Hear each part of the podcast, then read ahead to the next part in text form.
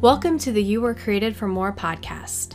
Each week, we will bring you focused, impactful content, sharing one big idea combined with our experience and understanding to help you take action and achieve the results you desire.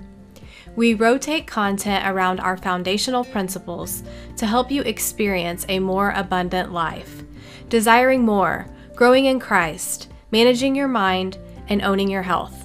Let's get into today's episode. Hello, my friends. Welcome to the You Were Created for More podcast. I am super excited to announce that we will be hosting another five day challenge. We will kick things off on Monday, January the 3rd. Join us and learn how you can lose weight God's way. We will be sharing three simple, doable steps that you can start using today that will allow you to lose all your weight without losing your life or your mind. Register at bit.ly slash Jan 2022 challenge. That's bit dot ly slash J-A-N 2022 challenge. Let's get started with today's episode, episode number 78 Dreams and Desires. I've got some questions for you today. Where do the dreams and desires in your heart, where do they come from? Why do they matter? What do you want? Do you even know? It's easy to lose track of what we truly want in life.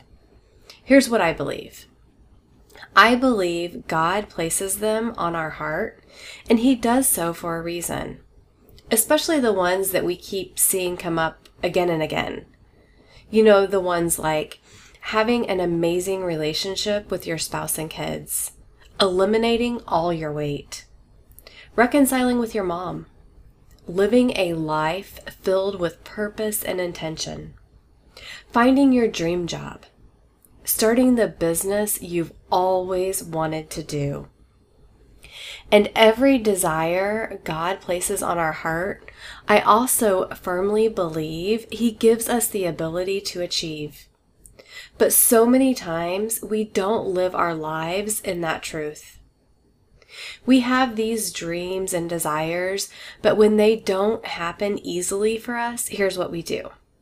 We quote unquote poo poo them we tell ourselves it's not really that important to us. We tell ourselves it just wasn't meant to be. We push it aside and settle for less. Or worse yet, we abandon it completely because we tell ourselves we'll never be able to get there. Here's why this matters. Our true desires, they nag at us. They never really go away. If we listen to them, they will lead us to a life where we feel most alive. They will lead us to the life that God has planned for us. When we don't pay attention to our desires, we end up doing things to distract ourselves from them, like buffering our negative emotions with food, alcohol, or shopping, overdoing things that don't really matter, things that don't lead to our dreams and desires, and that actually end up causing a net negative consequence in our life instead. If we're just living a life where we're not looking at our dreams and not looking at our desires, we're very likely going to feel stagnant and stuck in a mediocre life. And that's not God's calling for us. That's not the abundant life He has planned for us. I think there are three main reasons why we end up giving up on our dreams and desires. So let's talk about those. The first is you're living with a past focus. You're using your past as a reference for what your future will be, and that's causing you to think your future goal is impossible. Why? Because you've never accomplished this dream in your past before, so you don't think you have the capacity or and capability to do it now. Here's the thing. Everything you need to build your future is not in your past. It's in the future. Don't let not knowing how to do something stop you from figuring it out. Don't let not doing it before stop you from doing something. If you do that, you will simply keep creating more of what you already have. The second is you're not willing to feel the discomfort that's required to go after your desires. Your primal default brain hates discomfort. It tells you it's not supposed to be there. It tells you something has gone wrong. So instead of allowing ourselves to feel the discomfort that comes whenever we pursue something meaningful in our life, we quickly pivot back to what's comfortable instead. This is when the buffering occurs, and it totally kills our momentum. Don't buffer away your dreams. This is also where all our fears and doubts where they start showing up.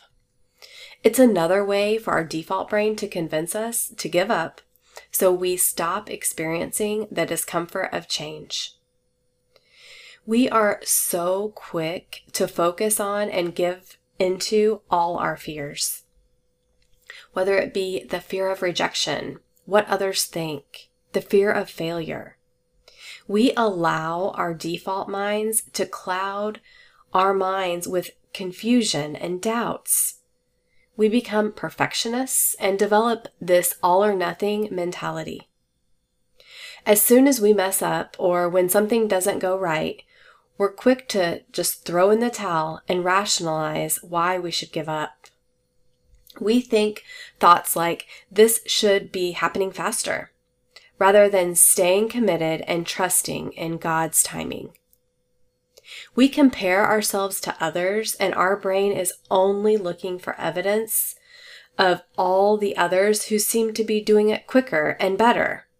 So, guess what it finds? That's right, all those people who seem to be doing it quicker and better than us. This makes us think it's possible for them, but it's not possible for us. The truth is, we can handle all the discomfort. We just have to understand that we can allow and process all our negative emotions. And having negative emotions is part of our human experience. Nothing has gone wrong here. In fact, when it comes to pursuing your dreams, discomfort is part of the formula. So it's actually a sign that you're doing it right. Don't be afraid of feeling all your emotions. They're just vibrations in your body that will quickly pass when we approach them correctly. The third is many of us are going after our desires from a place of lack and scarcity. And that, that feels awful. It feels awful because scarcity is a belief that there's not enough to go around for everybody. So your thoughts are focused on all the things you don't have and all the things that others do have. You feel like you're in competition with everyone else to get what you want, and you're losing. You feel like you have to strive like crazy to get whatever you can. And this creates feelings of fear, desperation, stress, overwhelm, and it leads to much striving and burning yourself out. Understand, how you think about your life will determine how you feel about it. And those feelings, those are what drive your actions. So you want to generate thoughts that create positive, uplifting emotions, not ones filled with fear and desperation. When you're focused on all the things others have that you don't, what you're not focusing on is what you do have. You're not focused on what's good. You're focused on what's not good. You're striving to make your life better from a place of unhappiness and scarcity. And you're out there trying to manipulate your external circumstances to be happy. Guess what results thinking from a place of scarcity brings? More scarcity. Something else to notice here is how many of us desire certain things in our life because we think they will make us feel better. What if I told you that you could feel that way right now? When you generate those feelings now with your thinking, the desperation, it's lifted, and you actually create the path for the results you want to show up in your life.